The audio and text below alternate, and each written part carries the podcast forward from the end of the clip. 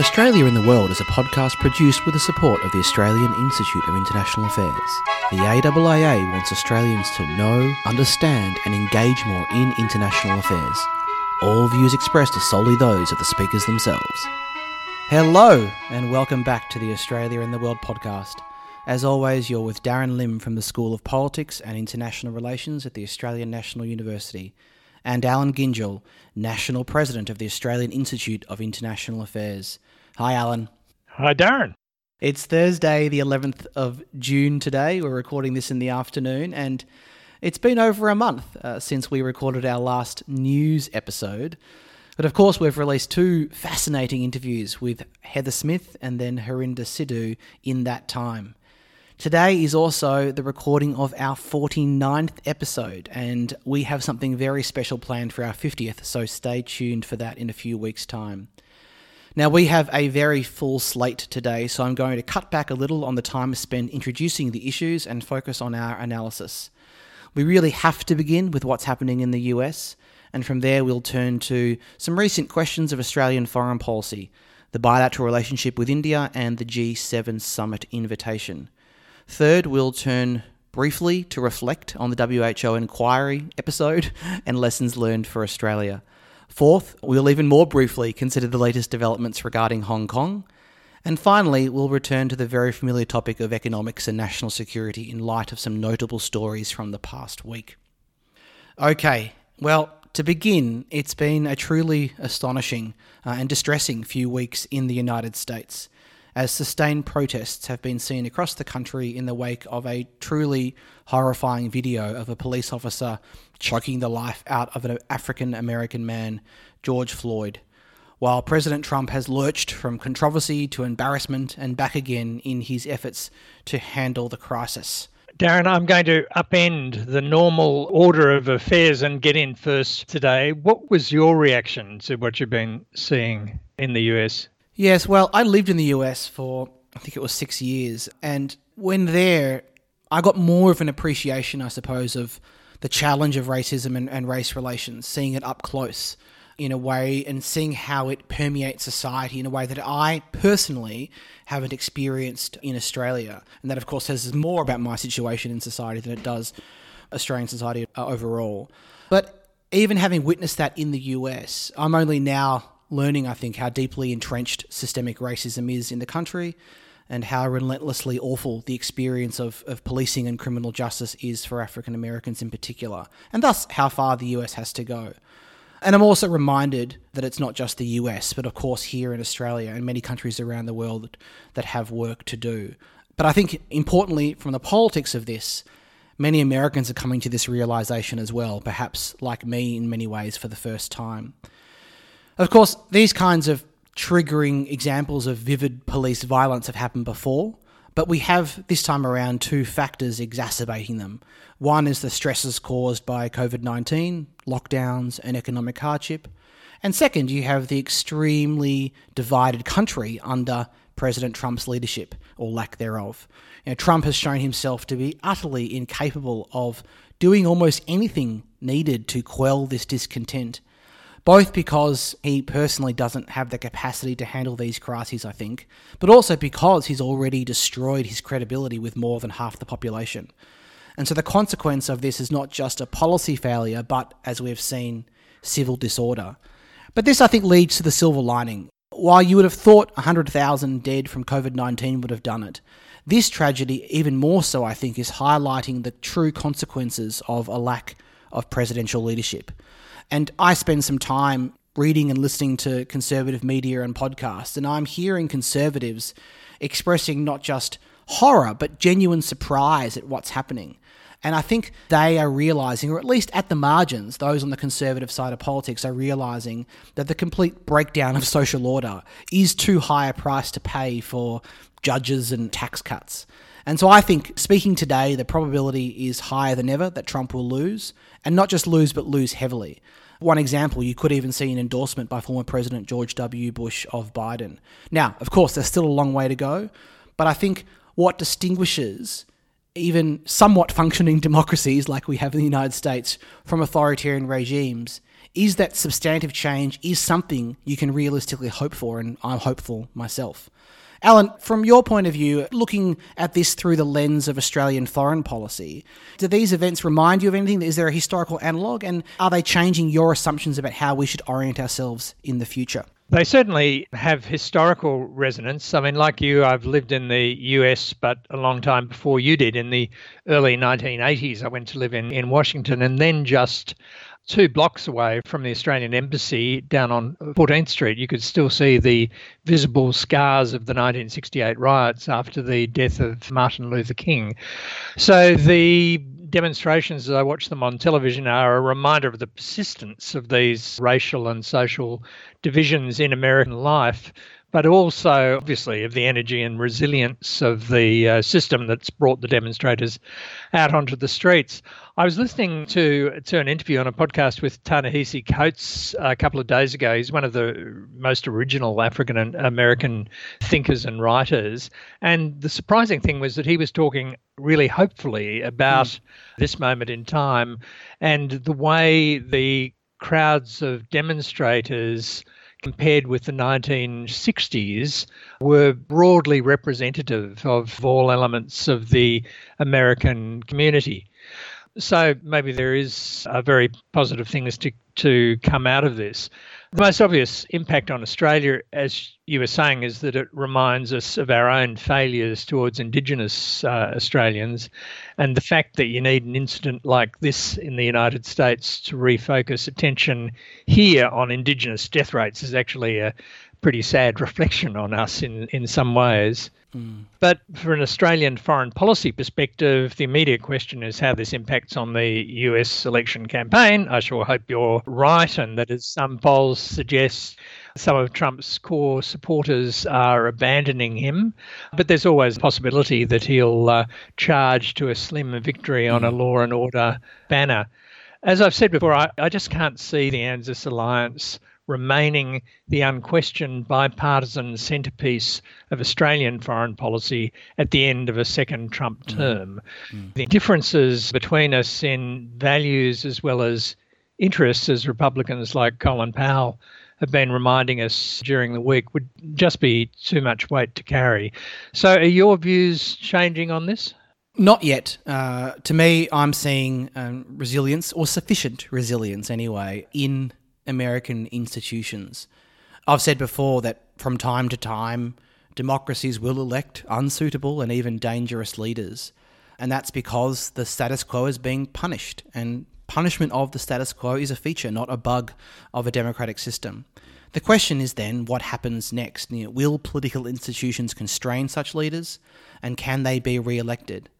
And so, while I accept that Trump, Trump's actions in office have highlighted how much the structure of American democracy does rely on norms that are not properly enforceable and vulnerable to extreme partisanship.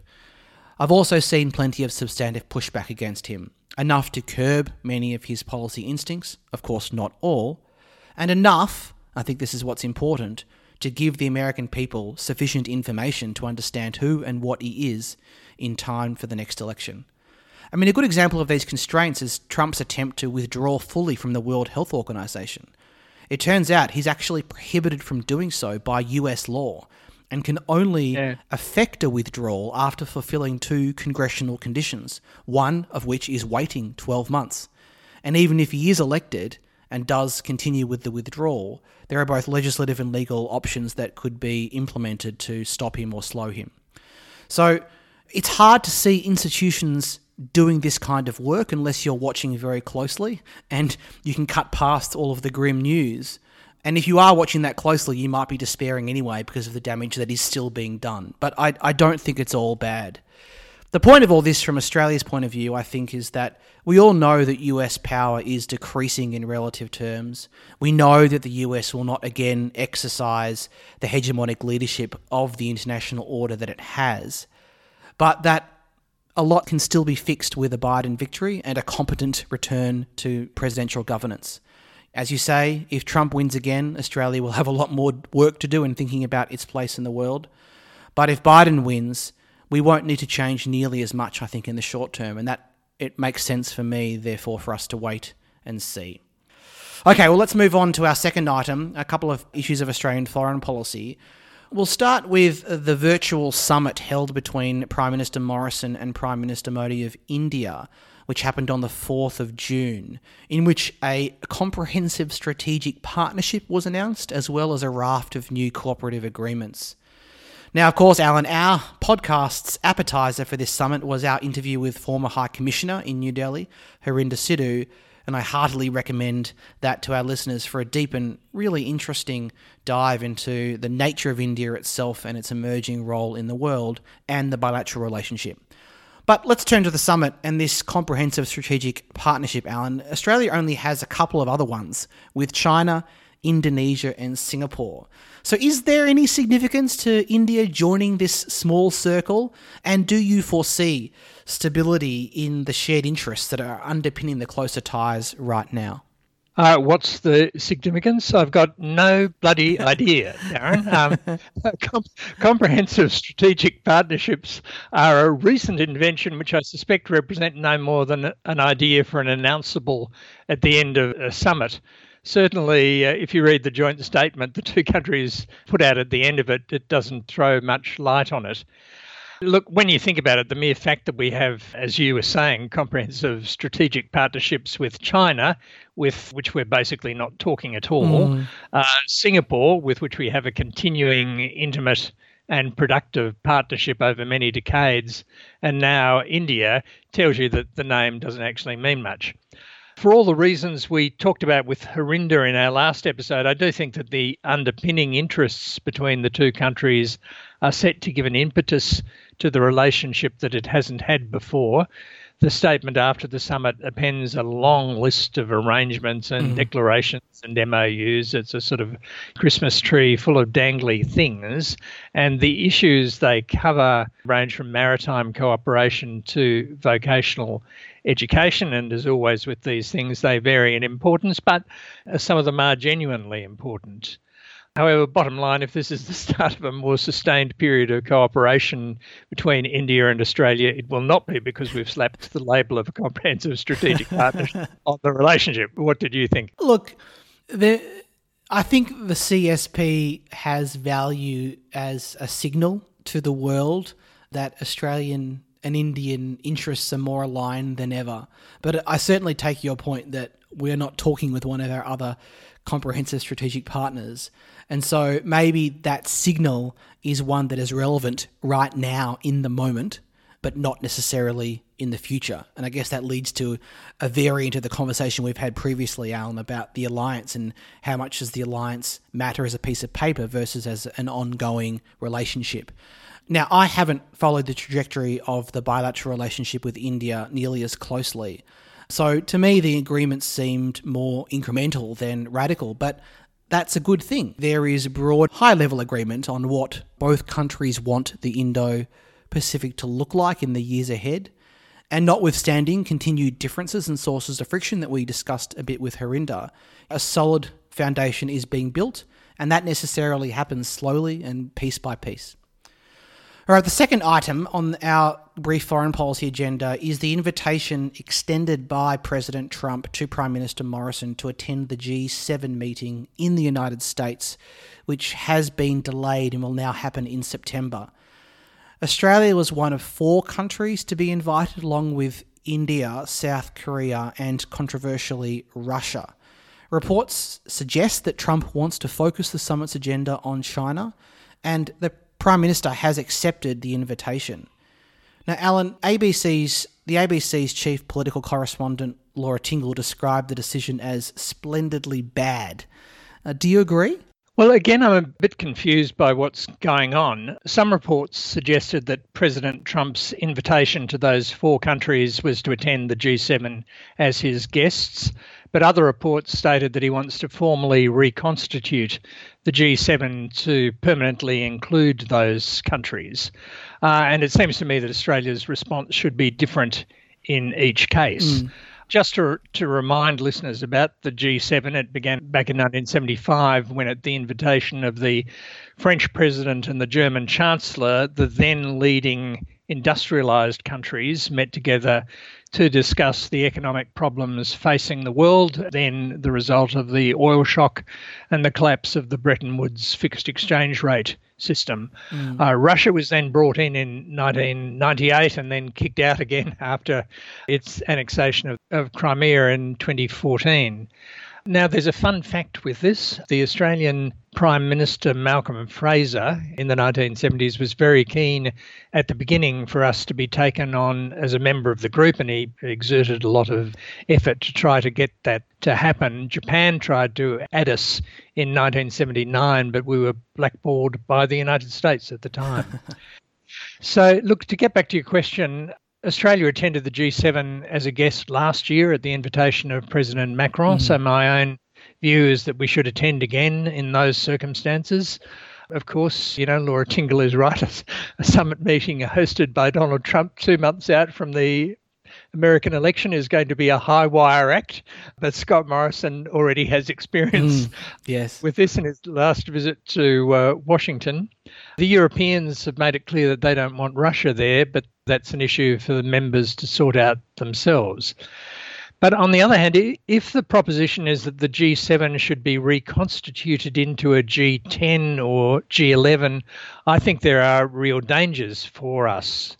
Obviously, if Russia is in such a group, it won't be a gathering of democracies.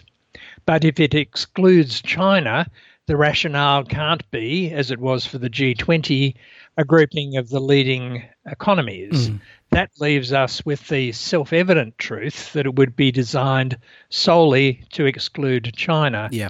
And as someone who believes in the importance of foreign policy and diplomacy, I think that's a bad precedent. Mm.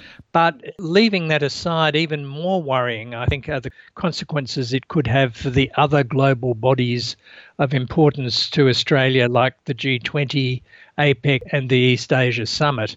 Australian policymakers would need to consider that question really carefully, I think, because my guess is that the signals it would send would either cause China to boycott participation in those other bodies or more likely lead to a downgrading in participation by the US president, and that would be true whether it was Trump or Biden. So we might find ourselves a member of a not very useful organization while uh, bodies that have proved their use to us uh, disappear as a result. Mm, yeah, I agree with all that, Allan, and I'd only add that it would be shocking if the other G7 members allowed this to happen two months out from an election with the pageantry that will involve. I imagine they'll all be very reluctant to agree to anything substantive and just walk the high wire with ScoMo and hope that nothing too disastrous happens. I agree with that, Allan. And let's move on to our third item, which is a bit of a post mortem on the WHO drama. It seems like a lifetime ago, but it was only a few weeks. And I'm talking, of course, about Foreign Minister Payne's call for an inquiry into the handling of COVID 19. And since our previous discussions on the topic, on Tuesday, the 19th of May, the World Health Assembly agreed unanimously to a motion introduced by the European Union calling for a quote comprehensive, independent and impartial end quote investigation into how the pandemic began and the global response. China co-sponsored the resolution, which is set to begin at the earliest appropriate moment according to the text. The Wall Street Journal editorial board said that Prime Minister Morrison, quote, deserves particular praise for standing firm amid Chinese bullying, while China's Global Times called the motion a slap in the face, characterising it as a rejection of Australia's initial proposal. I think Stephen Zejic of the ABC said it best describing the government emerging, quote, battered and bloodied from the diplomatic fray, clutching a piece of paper and declaring victory. So, Allan, acknowledging that this story isn't over, as of today, what lessons should the Australian government and students of Australian foreign policy take away from these events? There's been a lot of triumphalist uh, media backgrounding on this from ministerial offices around Canberra. Lots.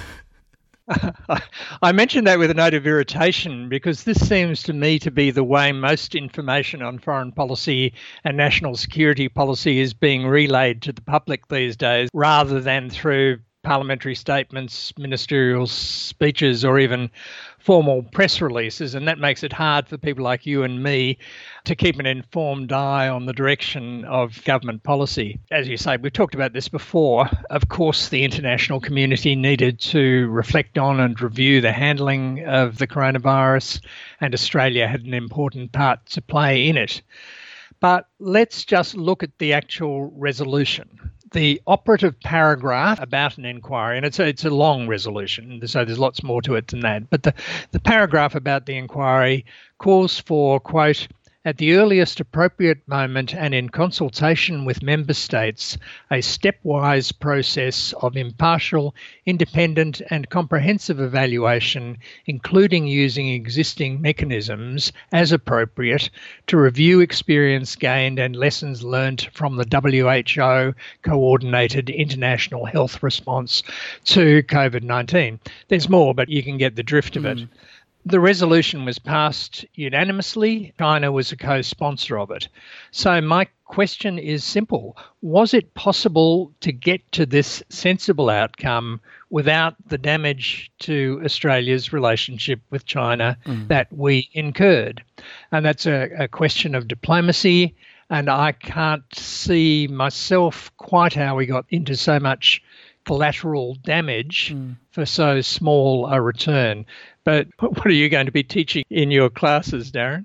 Well, Allan, first, of course, I'll get you in if you're willing to come and, and give a guest lecture on, on the practice of Australian foreign policy and, of course, the distinction between foreign policy and diplomacy. So I'll take a step back and think about the geopolitics of it. And I can't help but focus on China because they are the actor with the most influence in the situation. You know, what China agrees to is going to be what happens, both because of their institutional weight, but also because of the origins of, of the pandemic. And so I've found myself drawn to thinking about them rather than sort of targeting them, but just thinking about them as the most important or the most relevant actor in this story. And my conclusion is that is that this is just another reminder of how hypersensitive Beijing is to any hint of criticism.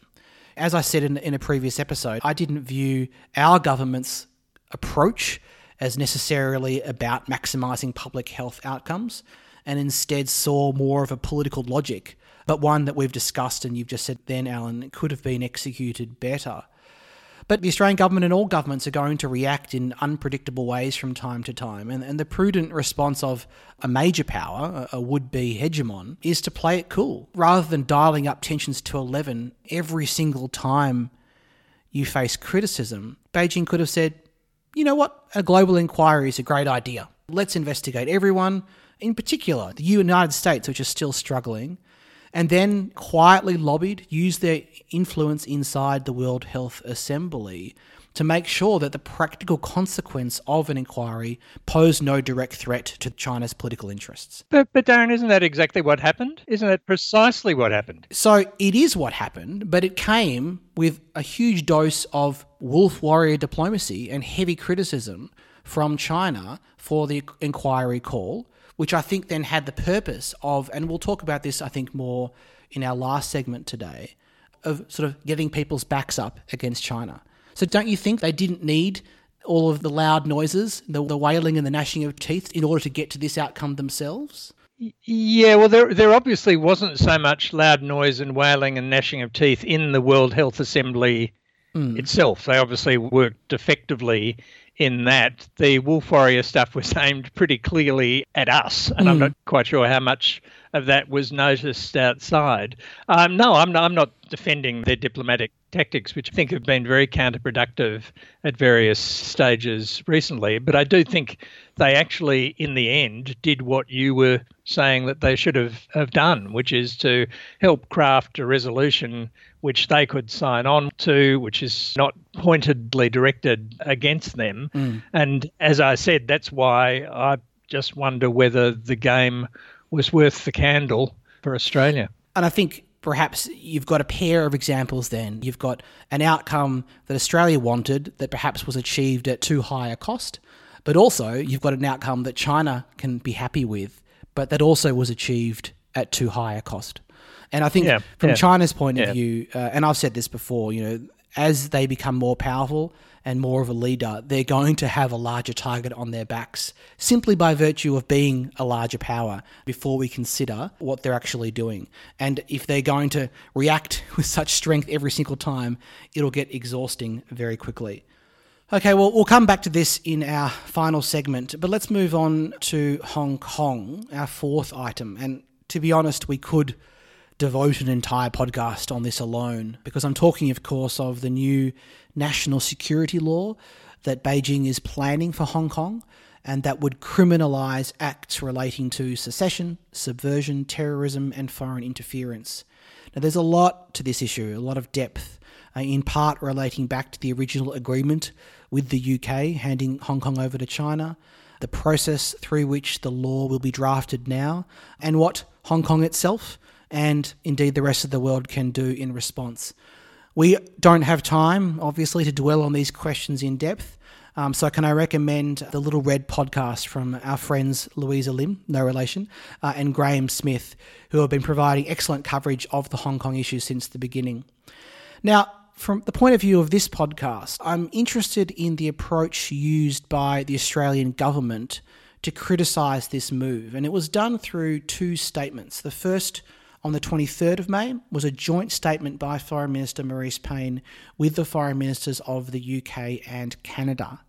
And the second, dated the 28th of May, also had Mike Pompeo, the US Secretary of State, joining on which meant that you had three and then four of the Five Eyes countries coming together for these statements.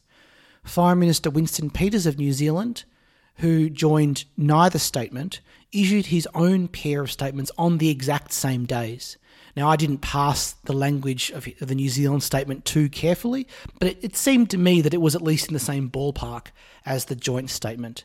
So, a couple of questions, Allan. Can you talk me through the logic of issuing a joint statement here versus doing it on our own? I mean, is this a common thing for the Australian government to do? And, and is it what you would have advised us to do in this instance? It's a pretty simple tactical consideration, really.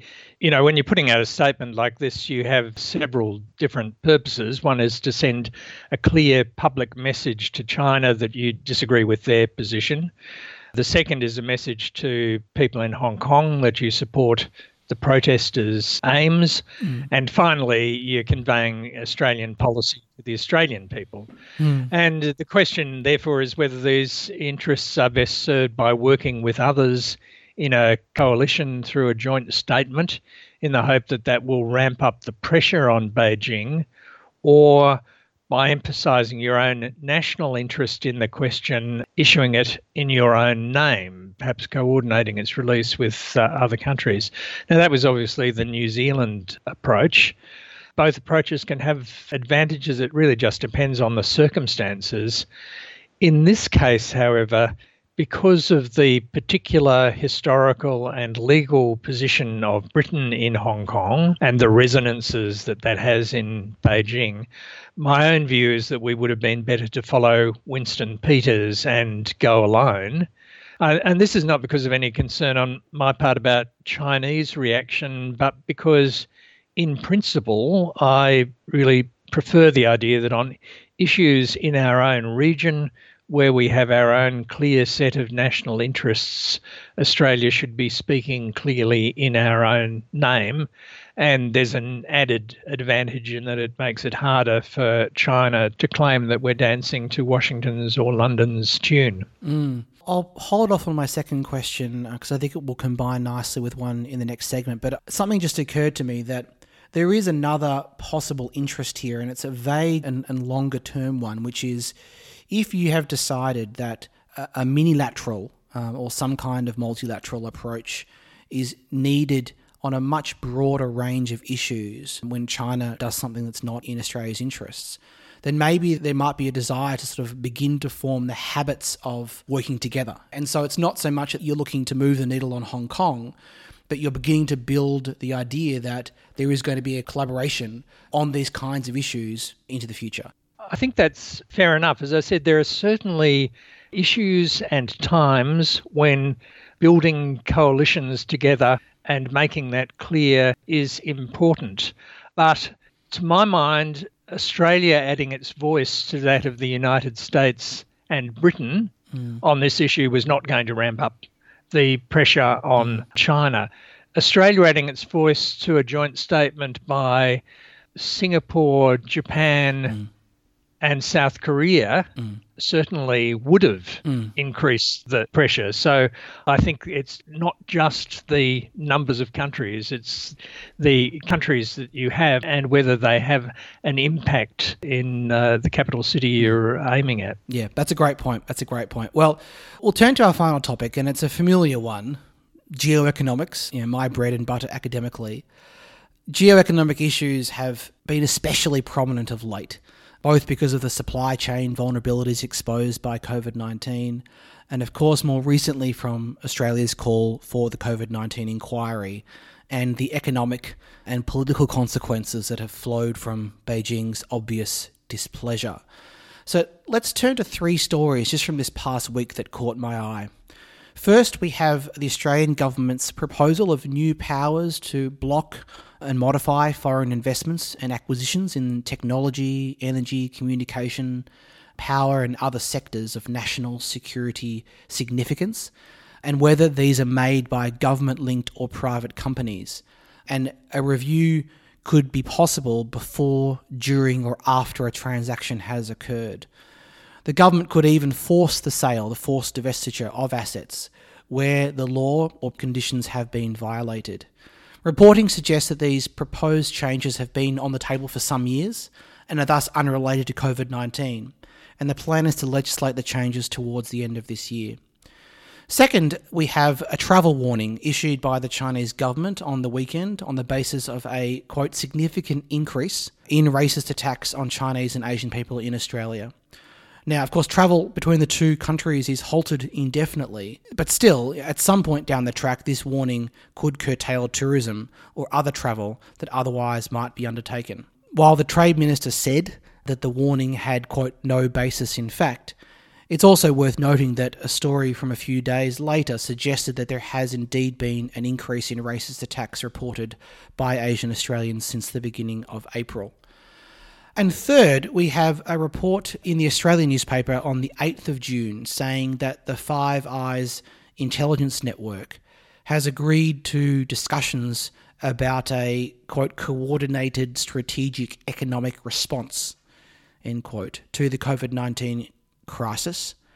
The point being that economic security is increasingly identified as an important strategic consideration and threat. The article also referred to efforts by the UK to develop Western alternatives to Huawei's 5G technology, with the Johnson government looking to end its own reliance on Chinese technology. So, Allan, can we join the dots here? What's happening right now, and, and what do you make of it? Look, I may be overstating things here, and I want you to talk me down from the uh, ledge if you can.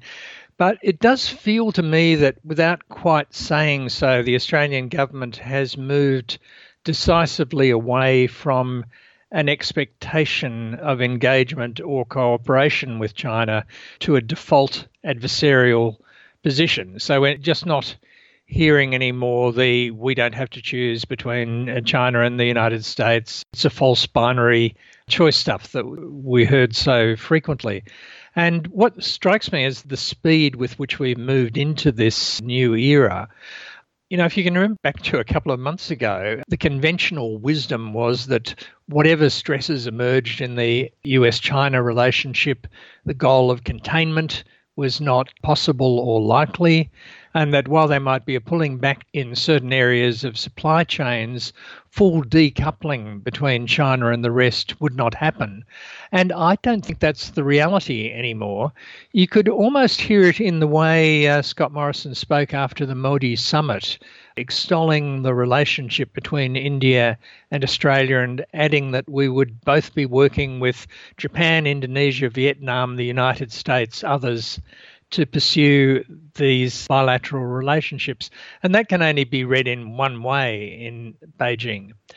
Now, I may be wrong. It's a bit hard to tell for sure what's happening, partly because, as I was saying before, the, the government isn't actually uh, articulating this particularly mm. uh, carefully, and we have to rely on the China hawk MPs on the margins, the mm. self described Wolverines, and I must say that that self description does tell you something, like uh, Andrew Hastie and uh, Concetta Fierravanti Wells, uh, and they're driving much of the public coverage, and it's not entirely clear to me whether they're acting as stalking horses for the government for government positions or simply complicating its messaging and irritating them. Uh, and it must be said they also have support on the Labor side from Kimberley Kitching and others. And as we were discussing earlier in, in the podcast, China itself has been ratcheting up the uh, pressures in response in ways that have often seemed to me entirely counterproductive to their own interests. Well, before I try to talk you down from the ledge, Allan, should we read anything into the Five Eyes angle here? Could this intelligence grouping that we've discussed in the past become a sort of mini lateral bloc that looks to speak and perhaps act on the international stage on certain issues, which is sort of what I was getting at earlier. Yeah, look, I've noted this before, but as someone who spent part of my young life around the closely guarded secrets of the Five Eyes intelligence relationship based on the SIGINT cooperation during the Second World War, I really find it perplexing how much this is now spruiked all over the uh, front pages of newspapers and talked about as a quasi alliance without, so far as I can remember, you know, ever making that formal transition. In fact, if you if you take out the intelligence link, and as the Brits can attest, that was never one of complete and open sharing. It's uh, it's really just the old Anglosphere idea, close to the heart of Tony Abbott and probably Boris Johnson as well. And there are real questions for Australia about the degree to which, in a whole range of the new areas now being talked about, this serves Australia's interests. It will, in some it, it won't in others. And in most of them, we, Australia, are going to need to engage with far more countries than mm. simply mm. uh, the old Commonwealth and, uh, and the mm. United mm. States to address the challenges we face. But you're the geoeconomist. Tell us what to think. In terms of talking you down from the ledge, at least on the new foreign investment laws, I listened to a, a great episode of the, the National Security podcast which is, of course, done by our friends over in the National Security College at the ANU. And in that, uh, Chris Farnham, the host, in, interviews Jeff Wilson, who's over at the Perth US Asia Centre, and he describes some more of the context of these changes and emphasises, firstly, that they are really an updating of an approach to foreign investment that's been around for, for decades. And secondly, that the majority of interventions from the government have been against US acquisitions, not Chinese acquisitions. And thirdly, the greatest risk at this point in time comes from Australian companies that have had their market value obliterated by the pandemic. And US hedge funds would be the ones who would pro- most likely be swooping in mm-hmm. to take advantage of that. And so yeah. it's possible, I think, to separate that story as one that doesn't necessarily need to be about decoupling or, or, or about China. And perhaps much like some would say about the barley inquiry and, and, and anti-dumping, maybe the timing is just is just unfortunate. Although, of course, that's not to suggest that politics isn't playing a role, but I think it's much broader than China, and, and, and we can keep that separate. But then I think the the point that you finished on, you know, was that China has obviously been doing lots of things that are unhelpful. Um, I think is, is where I've been dwelling and seeing a lot of the reactions inside Australia and indeed in the UK. I try to keep the US separate because Trump is such an unpredictable factor, but I see it through the lens of a response to that. And there is a perennial issue in foreign policy around the topic of, of carrots versus sticks as, as tools of influence. It's often a conversation that's had in the context of, of how to deal with rogue regimes. You can imagine a conversation where someone argues that we might be wanting to sanction this rogue regime, but if we do, if we punish them for their bad behaviour, we're going to empower the hardliners inside that regime, the nationalists, the, the not good types, you know, within that political system.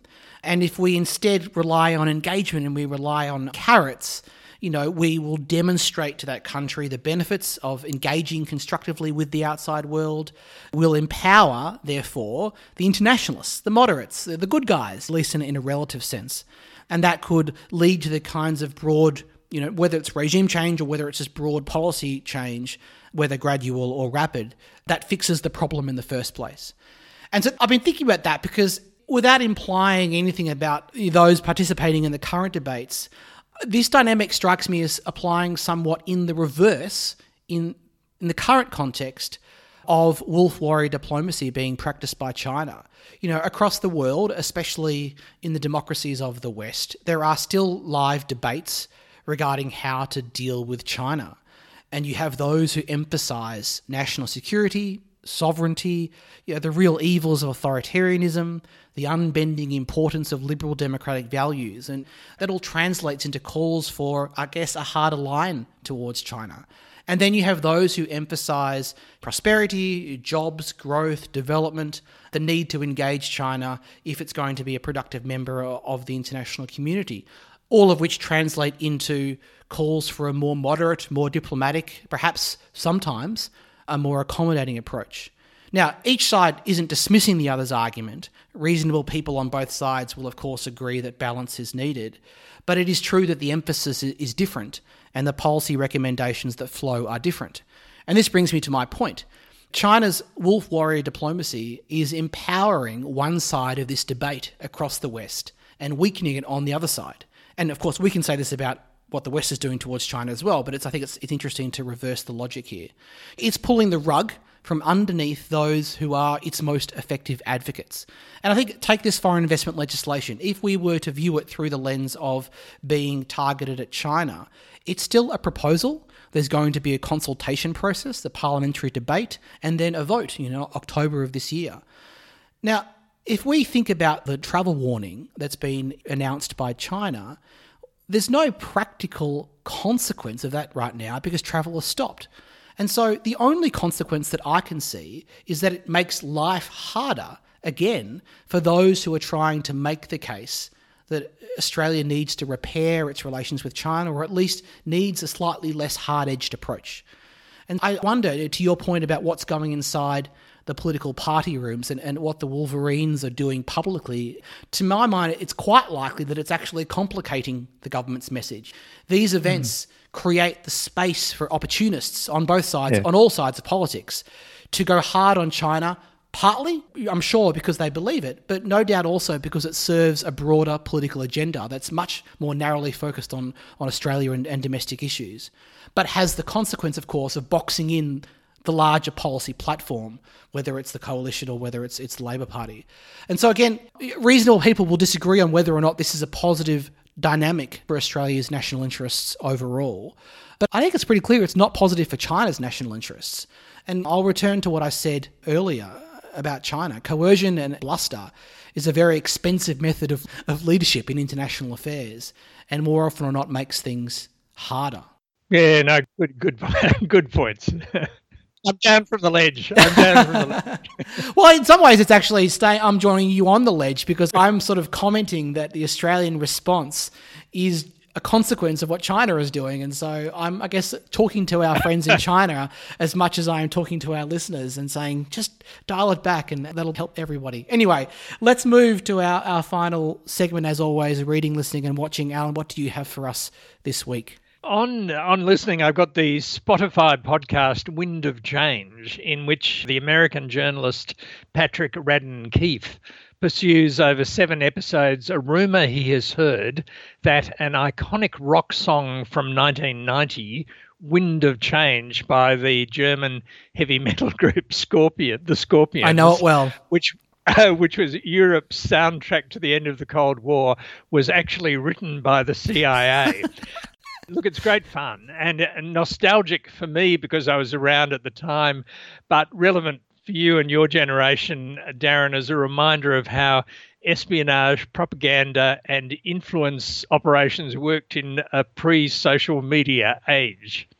Look, and just because we were talking before about the Black Lives Matter demonstrations in America, I'll add Ta-Nehisi uh, Coates' powerful book, Between the World and Me, which was published in 2015 and addressed to his son about the experience of growing up black in America. It was hugely insightful for me. Mm. What about you? Well, I've got two recommendations as well, Allan. The first is a bit of a whimsical one, and it strikes me as maybe the best argument that exists that you should spend more time on social media, which is the videos that have been made by a comedian in the United States named Sarah Cooper, where she mimes, lip syncs Trump and Trump's press conferences. And you know this because I've sent you a few. Yeah, no, you, you sent them to me but they are just a delight. You know, her facial expressions and the, the, props she uses.